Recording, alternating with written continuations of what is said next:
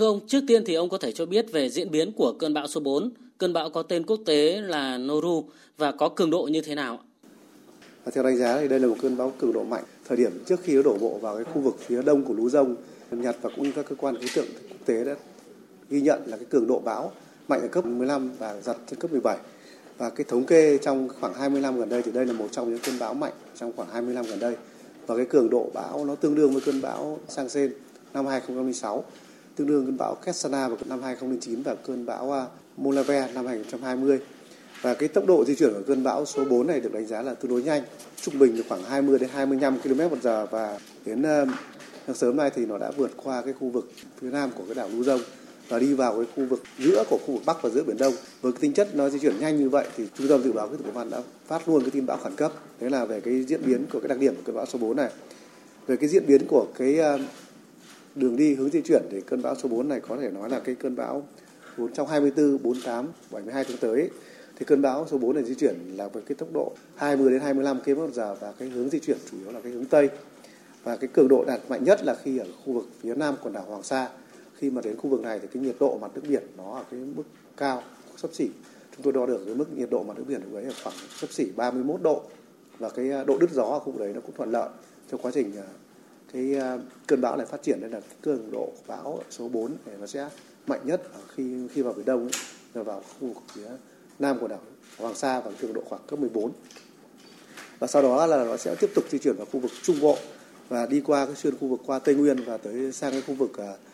Trung Lào và sang khu vực Thái Lan thì bắt đầu suy yếu thành cái áp thấp nhiệt đới và cái vùng áp thấp tan đi ở khu vực Thái Lan. Đấy là cái diễn biến về cái uh,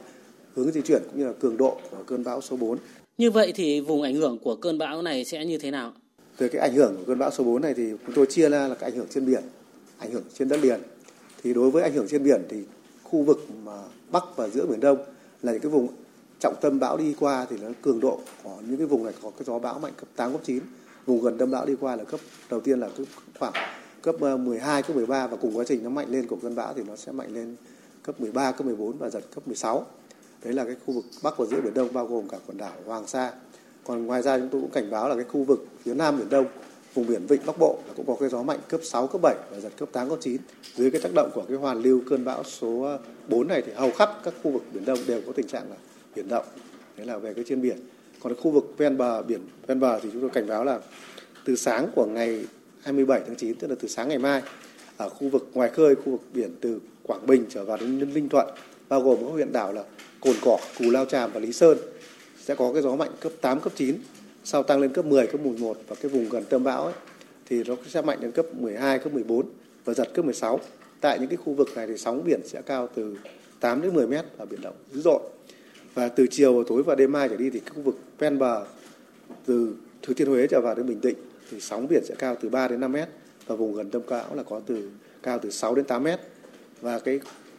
khu vực từ Quảng Bình trở vào đến Quảng Ngãi thì chúng tôi cũng cảnh báo và chúng tôi tính toán và, và cảnh báo là cái khu vực này có khả năng có cái nước dâng trong bão ở cái mức khoảng từ 1 đến 1,5 mét và có khả năng gây ra cái ngập úng tại cái vùng thấp trũng là cái khu vực ven biển và cửa sông. Với những diễn biến của sóng và gió như vậy thì những tác động đến hoạt động ở vùng biển bị ảnh hưởng như thế nào và diễn biến về mưa ở các vùng này ra sao? Với cái diễn biến của gió và sóng như vậy thì toàn bộ cái tàu thuyền khu vực nuôi trồng thủy sản và các hoạt động ở các vùng biển mà kể trên đều có cái nguy cơ xảy ra cái tác động của gió mạnh, sóng lớn, lốc xoáy và nước biển dâng sau bão. Và ngoài ra chúng tôi cũng cảnh báo một cái đợt mưa rất lớn ở cái khu vực Trung Bộ. Cái vùng tâm mưa là cái khu vực Quảng Trị, Thừa Thiên Huế, Đà Nẵng, Quảng Nam, Quảng Ngãi, Con Tum với cái lượng mưa là phổ biến từ 250 đến 350 mm cả một đợt và có nơi trên 400 mm. Cái khu vực Quảng Bình, Quảng Trị, Quảng Bình, Bình Định, Quảng Gia Lai có cái lượng mưa từ 100 đến 200 mm và cái mưa của cơn bão này nó sẽ tập trung từ ngày à, 27 đến ngày 28 và từ ngày 28 trở đi thì cho cái nhiễu động của hoàn lưu sau cơn bão số 4 này thì cái mưa nó sẽ mở rộng ra cái phần phía bắc tức là cái khu vực từ Quảng Bình, à, Hà Tĩnh, Thanh Hóa và khu vực Nam Đồng bằng Bắc Bộ. Vâng, xin cảm ơn ông.